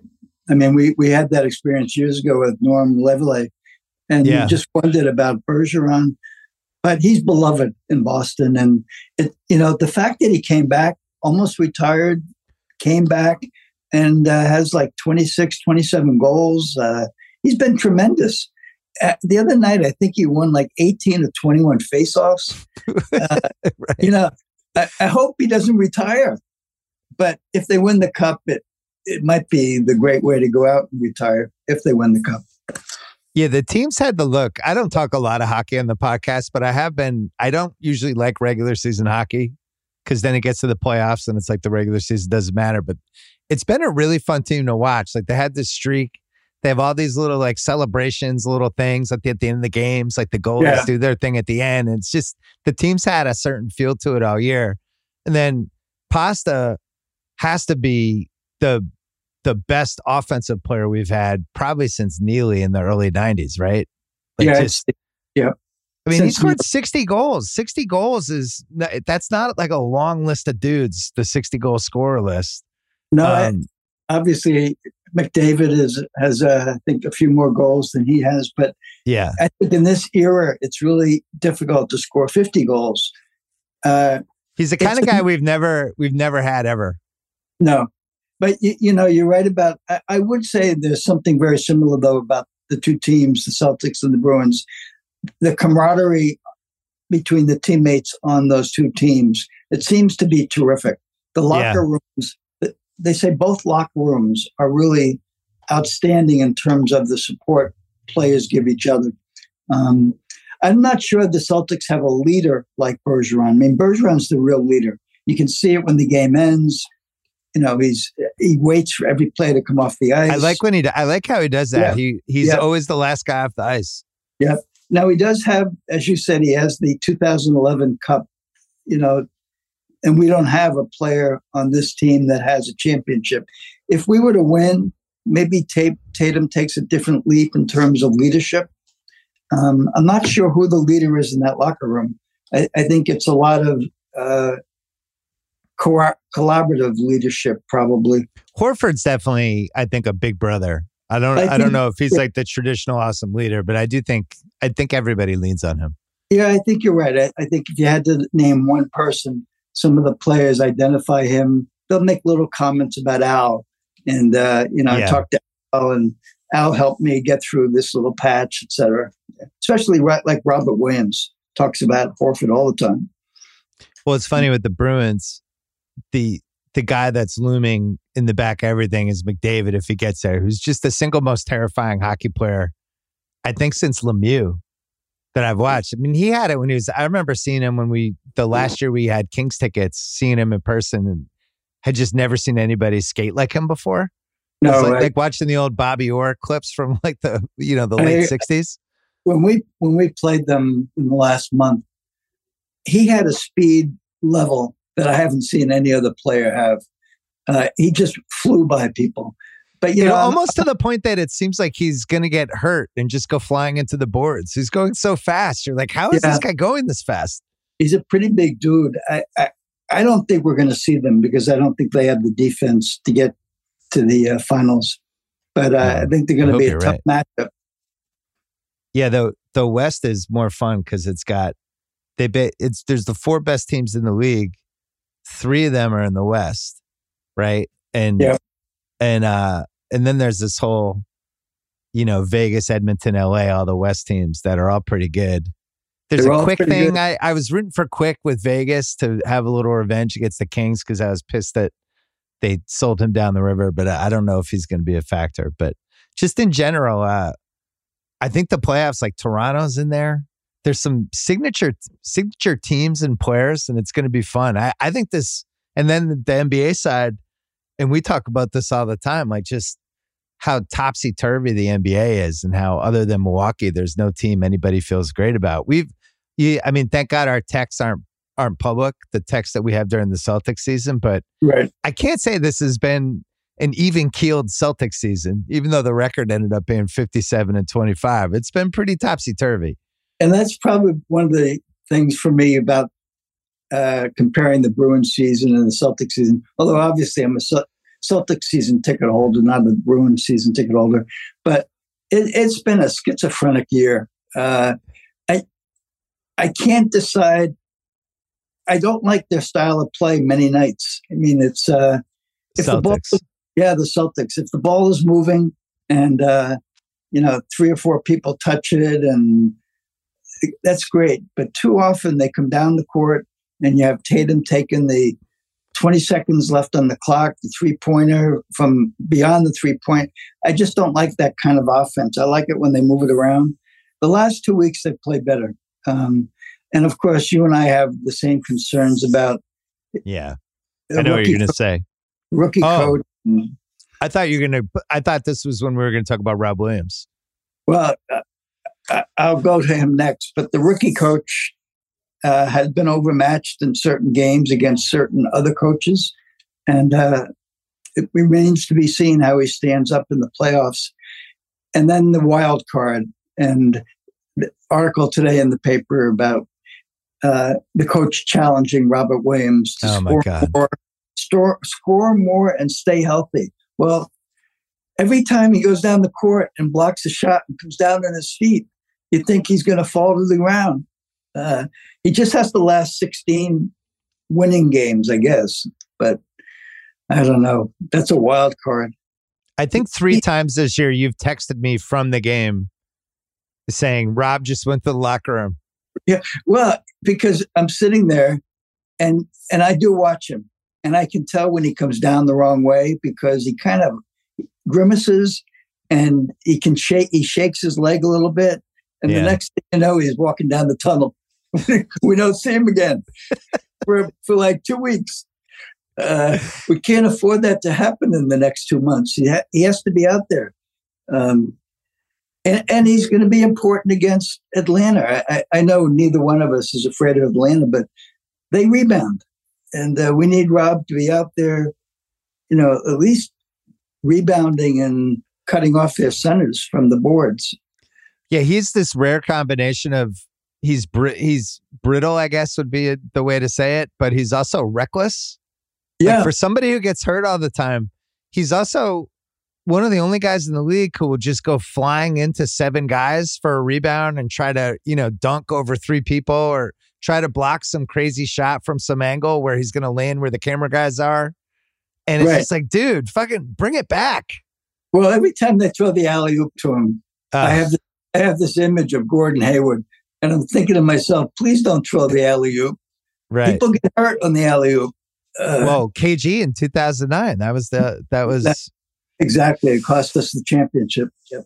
Yeah. If I had to rank my concerns with this team, Rob's number one by far because they're a completely different team when he's healthy. Just right. it's it's like there's the Celtics with Rob and then there's the Celtics without Rob. And the Celtics without Rob can still be really good, but Rob's that Rob's gives them the extra well, special. The, the, Celtics without Rob can be really good only if the three point shot is going in.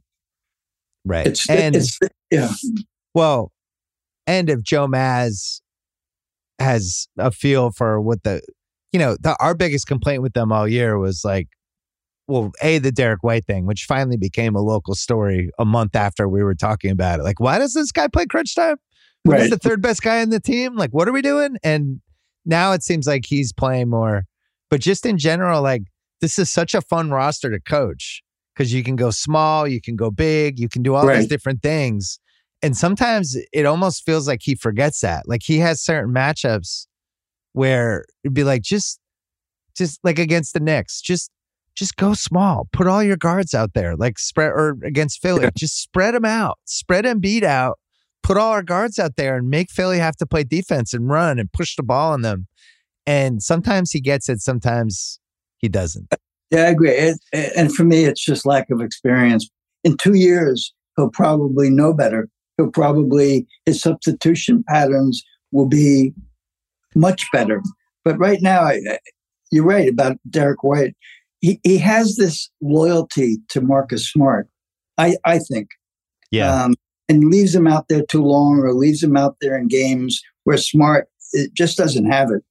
Uh, and, and maybe Smart is still hurt with the ankle because he certainly hasn't been the same player this year, particularly he, on defense. He mentioned the ankle finally a few weeks ago because it, it doesn't look like I voted for him for Defensive Player of the Year last year, and I thought he was. I thought he was the most important player because of the flexibility he had. It was a lot of the same reasons I voted for Mobley this year. His ability to basically be the Swiss Army knife of whoever you need him to guard, he can guard. The way you can just create any lineup around his defense. This year, it's the opposite. And White has been the guy who's been like the dominant defensive guard. I voted for White, second team right. all defense. I thought he was absolutely spectacular on that end. And some of his blindside blocks and his rim protection stuff is really, really unusual. I thought he had I a great year. I, he did it. Eh, It's kind of ironic we're talking about him because a year ago in the playoffs, we didn't have these feelings about Derrick White. He, well, he wait a had, second. no, I could be sitting next to you during round three, and he could get the Derrick White face going and shoot one for ten, and we'll be like, take him out. Like yeah, I don't 100 percent trust it yet. I'm still a little scarred from last year. Well, no, I, I think I think now he understands the team offense. He he's had the whole training camp. He's a different player. His confidence level is so different. And but you know, just to bring closure on Marcus Smart, and I guess it is the ankle. He has no lateral movement like he had last year in defense. So he, we see all these point guards just going flying right by him, and that's where Robert Williams becomes important because he can be backing up Smart. But Smart didn't need that last year. It's going to be fascinating, and of course, there's a lot of stuff in the paper about in a crunch which guards are going to be playing in the last three minutes of the game because they have three really good guards. They have, I mean, NBA.com, the stats that they have now, which I know you don't look at, but they have all the five man lineups, four man lineups, three man lineups, two man lineups. And you can really, after 82 games, you can really have a feel for what matchups, lineups are successful, right? Yeah. And so even if you look at like the two man lineups, just guys playing with other guys, what are the best combos? White's in like half of them. The only one that Smart's in out of like the top 20 most successful net rating lineups is the one with Derrick White. Other than um, that, he's not in any of the top like 20 combos other than with Blake Griffin, who he barely played with. Um, yeah, that's interesting. But yeah. but it it sometimes the numbers back up what you see. And the eye test for me is like he's not one of the best seven guys on the team right now. And I don't I think that puts the coach in a weird spot because the you got to be loyal to your guys. Smart was the third best guy in the team last year, unquestionably. He was a big part of why they made the finals. And you're kind of waiting for that guy to come back, but I'm not sure he's that guy, whether he's injured or whatever. And I do think they're going to have some tough decisions, especially next round when you have, you know, you have Philly with Maxey and Harden, assuming Harden's healthy. Um, they the way he matches the guards up against those guys are going to be really important because you want to run on Philly, you want to push the ball on them, right. and then on the other end, you want to be able to defend, stay in front of Maxey. I don't think Smart's going to be able to stay in front of Maxey, so that's going to be a one. And that the Rob Williams is the other piece. Is just right. what are we getting out of him? I don't. What, where are you stand on Grant Williams these days? I think he's had an awful year. Um, yeah. For somebody who turned down a, a contract extension it, it's almost like he's trying to be the player that he really isn't. Like he's, he's driving to the basket, losing the ball. Uh, he's not blocking out. His three point, they say that his elbow is sore. He's a right handed shot, as you know. They say his right elbow is sore. His, his three point shots are coming up short from the corner. And he was automatic there last year. So they're not playing him as much as you can see. They're, I think it's interesting when they go. Brogdon is taking some of his minutes. Even, even uh, you know, they have other guys that they're using more. Uh, they're using Hauser off the bench, taking some of Grant Williams' minutes, which I like. Uh, the only matchup that I really like Grant Williams in is against the, the Greek Freak. I think he does body him and take him off his spot a little bit. Yeah, unfortunately, that's the value of having him this season yeah. right? Is that Milwaukee series, which for whatever reason he has a shitload of confidence against Giannis, and you know they do a good job of building that little wall on him. And Giannis hasn't shot the ball this that well. He has, a little, he has a little confidence against Embiid too. Um, I mean, you'll see him matching up against Embiid as long as Embiid doesn't go into the basket. because uh, Grant Williams is shorter than people think he is. If you don't, when you see him in person, like standing next to the other players, uh, he's right. shorter than what he was uh, in terms of a power forward. Yeah, one of the lineups they played a lot this year was Horford, Smart, Brown, Tatum, and Grant Williams, which last year was like one of their money lineups. And this year, the net rating on that lineup is is plus one, yeah. which is like one of the worst lineups they can play. And that was a lineup that was like money for them last year. The the like the Horford, Smart, Brown, Tatum, White lineup, which is probably their crunch time lineup. That lineup's plus twelve and that's with how Smart's playing. But we we both have been so impressed by Brogdon. That Brogdon's been such a revelation. Like um, I voted it, for him for six man of the year, and some of my New York fans were like, "Typical homer pick." I'm like, I I don't know, man. I watch a lot of Celtic games. Brogdon Brogdon yeah. some nights is like the second best guy on the court. Some nights he's the best guy in the court. There's an article today in the paper that if Brogdon was with us last year, there's no doubt we would have won that championship and that's probably accurate. Um, yeah. You know, obviously you can't go back and look at it that way, but he's been terrific. Uh, he's missed a few games because he obviously his whole career has been injury prone, but he hasn't missed much, and he seems to be healthy right now. I mean, they're dealing with Jaylen Brown, the cut finger injury, but they said he practiced full full extent yesterday did the conspiracy theory start with that injury yet? It was a pretty a weird little, injury. He put he picked bit. up broken glass. What's going on? I think there might have been a Shaughnessy article about all, the, all, the, all, the, strange injuries over the years and going way back to Larry Bird in uh, 83. Oh, the bar fight. No, eight, the 85 fight. playoffs. That cost oh, us, was one of the things that cost us title. The bar fight yeah. and Cedric Maxwell not getting back in shape. Yeah, and Bird couldn't make shots in that big playoff game. But there was some conspiracy stuff, but he practiced full tilt yesterday. So I give him the benefit of the doubt. We all like flowers and we have to put them in vases. Yeah, we love Jaylen Brown. I, am just saying, if my son Ben Simmons had a five stitch cut on his hand and said he picked up a vase and that's how he got it, I think I would have had some follow up questions. Well, it wasn't his hand, it was a finger. They didn't oh, say yeah, which, finger, yeah. They didn't say which one. Um, yeah. Yeah. Well, ju- just what we needed was a mysterious cut heading into the playoffs. I mean, we we went this long. We didn't even talk about this yet. Neither of us wanted to play Miami. I think they would have uh, beaten Miami, but Kyle Lowry definitely would have unintentionally, maybe semi-intentionally injured somebody on our team at some point. There would have been some charge. Rob Williams, alley so, so no, our entire team is not making it out of that Miami series. And all of a sudden they roll over and they lose the 7 8 matchup, and now we don't have to worry about them. Well, I agree that first of all, they're not making it out totally healthy, and secondly, they're going to have to play a lot more minutes against Miami, and yeah. you know, which really wore us out. Certainly wore Tatum out by the time the finals came around. I mean, Miami is confident against against us also, um, and uh, you know, Lowry Lowry has had an awful year. I mean, I watch his stats. He wasn't even starting for the second half of the year mostly. So, of course, he can have that 33 point game. Um, I'm awfully glad they lost. I never expected them to lose. Uh, Atlanta's a team we have a lot of confidence against. I hope do. I'm not over jinxing this series, right. but it's just, it's always been a good matchup for the Celtics. You know, a couple of our players, I think Jaylen Brown is from the Atlanta area. He kills Atlanta. Yeah. Al Horford obviously has a long history with Atlanta before Boston. He loves to play against Atlanta. Yeah, we match up well. Um, I'm not sure who's going to guard Tatum. Who in that? I know a lot of teams that like to double team Tatum right away. I don't know that Atlanta can do that. Um, you know, they have. Did you, did you like this Tatum thing? And I think for the most part, he was spectacular. I voted for him fourth for MVP. He had that one weird stretch for like three weeks where post All Star break, where it's like, uh, was was it a good thing he won the All Star MVP?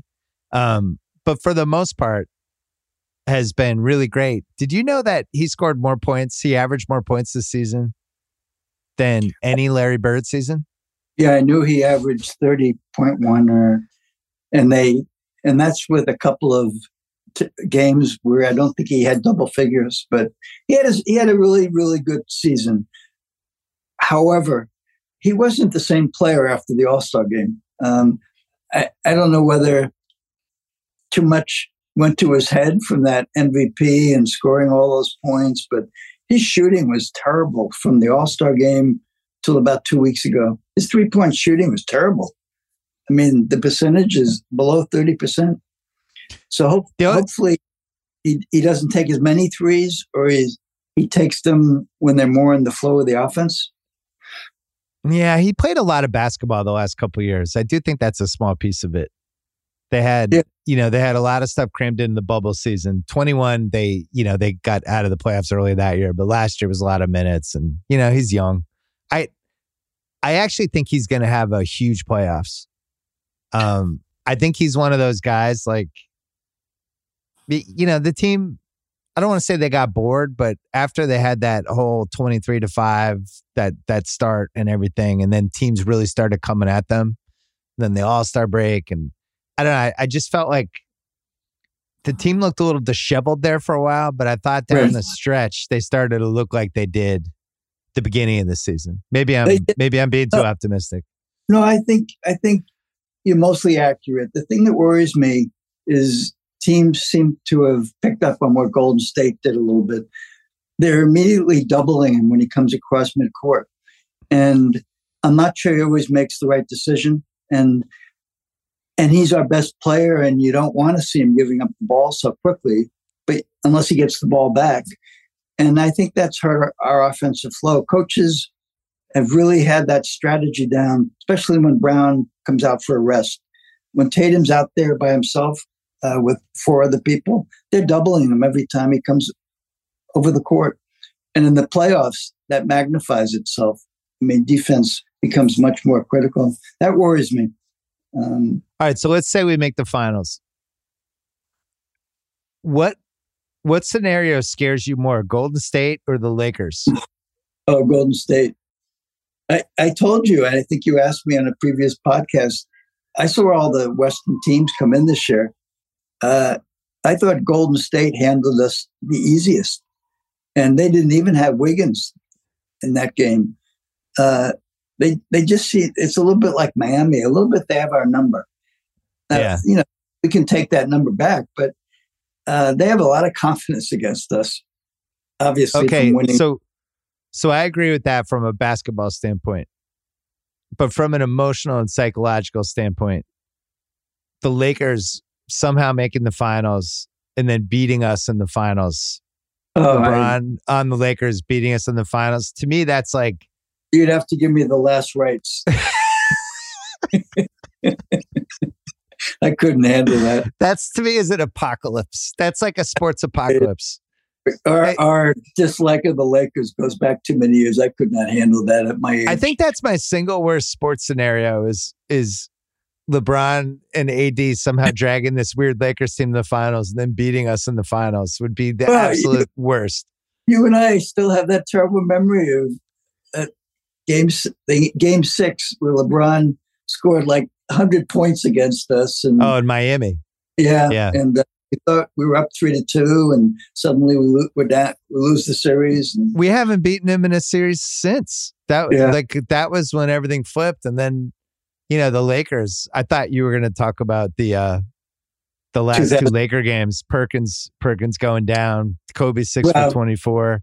Then I have to live here. I'd have to hear shit for the rest of the year about it. So um no, that's a know. terrible memory. I mean, it was really nice that you invited me to those two games in Los Angeles, but they scarred me for life.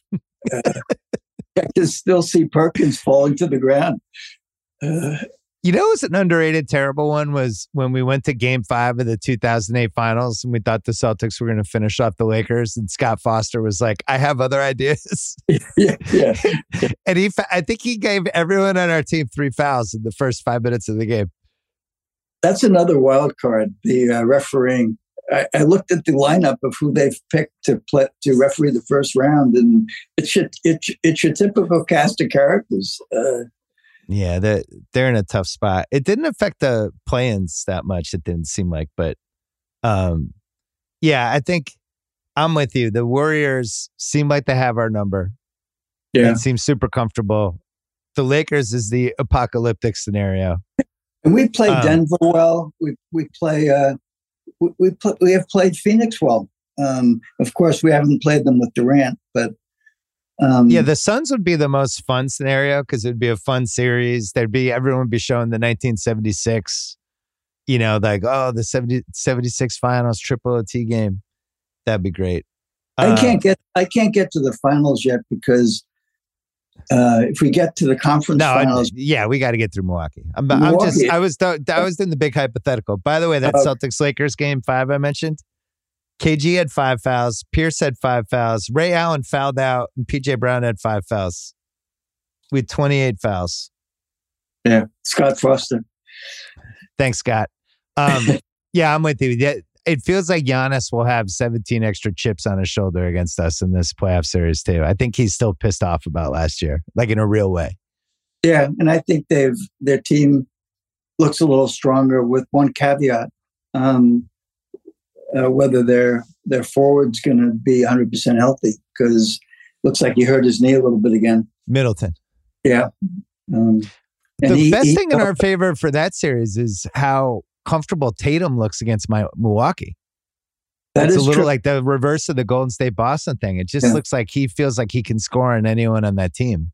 And we are comfortable defensively against Giannis. So there's a couple couple things. The the Philly series, I'm gonna come back for the Philly series. If that if it's Philly Boston round two, I'm gonna try to go to like the last five games of that series because you know we that's what we've grown up with. I know our whole, well, our whole life we've had Philly Boston dated back to the freaking 1977.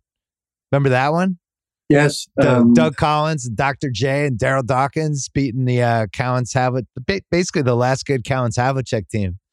But well, I'm still upset about that team because uh, Silas. Silas. I mean, we we we should have won that championship. Uh, Red Auerbach made a, uh, one of his few mistakes. He wouldn't give Silas the money, um, and we got out rebounded in that series. For those, it was kind of funny. They had a you know how at the Celtic games they always honor a season ticket holder. Yeah. They actually honored a season ticket holder who had had the, has had the tickets 65 years. Now, they didn't say whether he inherited them from his dad, like you will inherit my tickets. So I'd like to know whether he he looked he looked a lot older than me, so maybe he has had the tickets that long. Maybe um, that's why they haven't honored you yet. So you've only been this is your fiftieth year. Yeah, I'm not, so that guy I, was so that guy was 1959. Yeah, I've not requested to be honored. By the way, I don't want to be up on that jump. No, I just think you should have been. Yeah, pro- probably. 50 years, 50 straight years, not inherited. It's pretty impressive. 50 straight years, not inherited. That's right. Well, you've been going 50 years. I know, but I'm I'm just not saying quite. like Yeah. Yeah. No, I, it took me a couple times that first year. But 1959, yeah. that's 65 years is amazing. Yeah, he was with the So he saw almost all the Russell titles. Yeah, exactly. Um, Maybe that could be your co-host for the Blue Plate Special podcast. he could be my to talk to FanDuel he could be my first guest. He's talking yeah. about Russell and Sam Jones. Yeah, if he, if he's able to have a conversation. uh, they didn't have him talk. He was just up there accepting the basketball. Have you have you worked up the proper amount of animosity for the Philly series? What needs to happen? You've never liked PJ Tucker. You've never liked watching Harden. Um, well, but you you like Embiid though. I like Embiid. How can you not like Embiid? We we hoped we would get Embiid during that draft. Remember, we were hoping he would fall. Uh, oh, the when he got hurt, the Marcus Smart draft. Yes, yeah. Uh, we were hoping that people would be worried about his uh, health and that he'd slip because of that reason. Uh, I think the odds of that were like probably one one hundred to one, but you talked yeah, yourself into it. It was pretty funny. My, yeah, we talked this. I talked myself into it. Um, yeah, I you know the Philly team. I like the Philly team. I think they're fun to watch, and we have the Doc Rivers piece, and um, you know we've played well against them though. Uh, yeah, and and you also have the Harden piece. His his uh, history in the playoffs. You you can't discard that. Uh, something happens to the guy in the playoffs. Plus, I don't think he's 100 percent healthy. Right? He's definitely not healthy. Doesn't um, look it. All right, before we go, the Can I just say these two months in Boston, the Celtics, the Bruins. The marathon is Monday. Uh, the Patriot draft that we love, the controversy with the Patriot front office, uh, the Red Sox suck, the weather's good. This is the time to be in Boston. Okay. okay. Um, the, well, that leads me to my last question.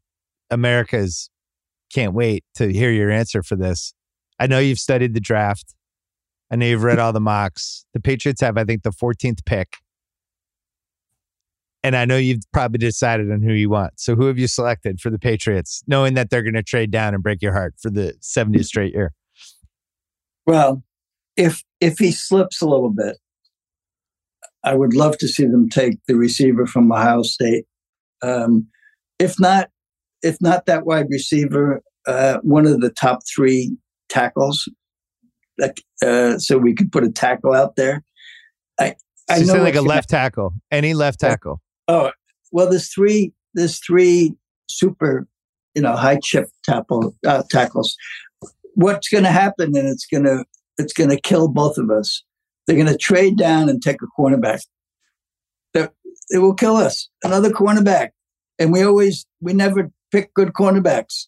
We, they usually come in as free agents. The only thing against Belichick trading down this year for a future pick, like you're right. In the past, Belichick would trade backwards. We'd get the 37th pick in the second round and a future first, and be like, "Oh, that's what a great trade!" And then we would take some cornerback who would immediately get hurt and go on the injured list. This year, if he doesn't feel like he's sticking around long term, if the Kraft Belichick, all those rumors are true, maybe he yeah. does just try to take the best available guy who can help right away. I, I think that is a very like that's a very strong possibility that he's under the clock a little bit from Kraft. I mean, it, we only know what we read, but it certainly seems like Kraft has his fingers in some of the decisions that are being made. Kraft started to get, I think, I, have talked about this in the pod a couple times. Kraft started to get a little aggro last year, especially yeah. with the uh, coaching staff, how much of a mess that was, and then the quarterback stuff. And I, I, I think I think Belichick, and and if this is true, that Kraft is, I'm not going to call it meddling because he owns the team, and we've been terrible the last couple of years. But if Kraft has more of an imprint on what's happening. I think the reason Belichick hasn't kind of responded and rebelled, he really wants that uh, record of the most wins of any coach ever. And uh, he needs two more years to get it. Well, maybe it won't be in New England. All right. So this weekend, you're going to game one, Hawks Celtics. Saturday afternoon, 3.30. Yep. And Bruins also started this weekend. No, the Bruins start, it looks like Monday night because. Oh, Monday night game two of the Celtics series at home is Tuesday night. So I think the Bruins have to start at home Monday night. And marathon happening. Marathon Monday. is Monday. Unfortunately, it may rain, but yeah. All right. What a, yeah. what a time for you! I can't wait to hear the uh, updates. I hope and pray that around four fifteen on on uh, Saturday, you're not sending me the "uh oh, Rob's walking to the locker room" text. I hope I don't get that for this entire spring. Not a single Rob Williams text. Rob's walking to the locker room and Scott Foster is our referee. yeah. yeah, I don't want to send that text. Something's wrong with Rob. He just left. It just don't, don't even tell me. Just let me find out on Twitter. I don't want the text. All right, Dad. Uh, good to see you. All right, good to see you. Thank you. All right, that's it for the podcast. Thanks to my dad. Thanks to Brian Windhorst. Thanks to FanDuel Sportsbook. Thanks to Steve Cerruti and Kyle Crichton for producing. Don't forget, if you like Succession, Prestige TV podcast Sunday night. Don't forget to check out FanDuel TV as well. And we will see you on Sunday. Enjoy the weekend. Enjoy the hoops.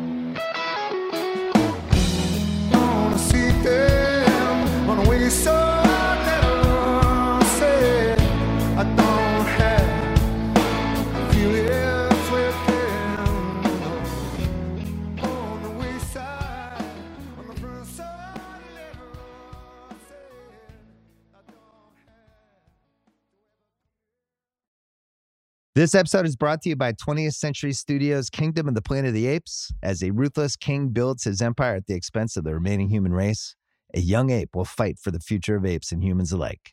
Kingdom of the Planet of the Apes. Enter the kingdom in IMAX on May 10th and in theaters everywhere. Get tickets now.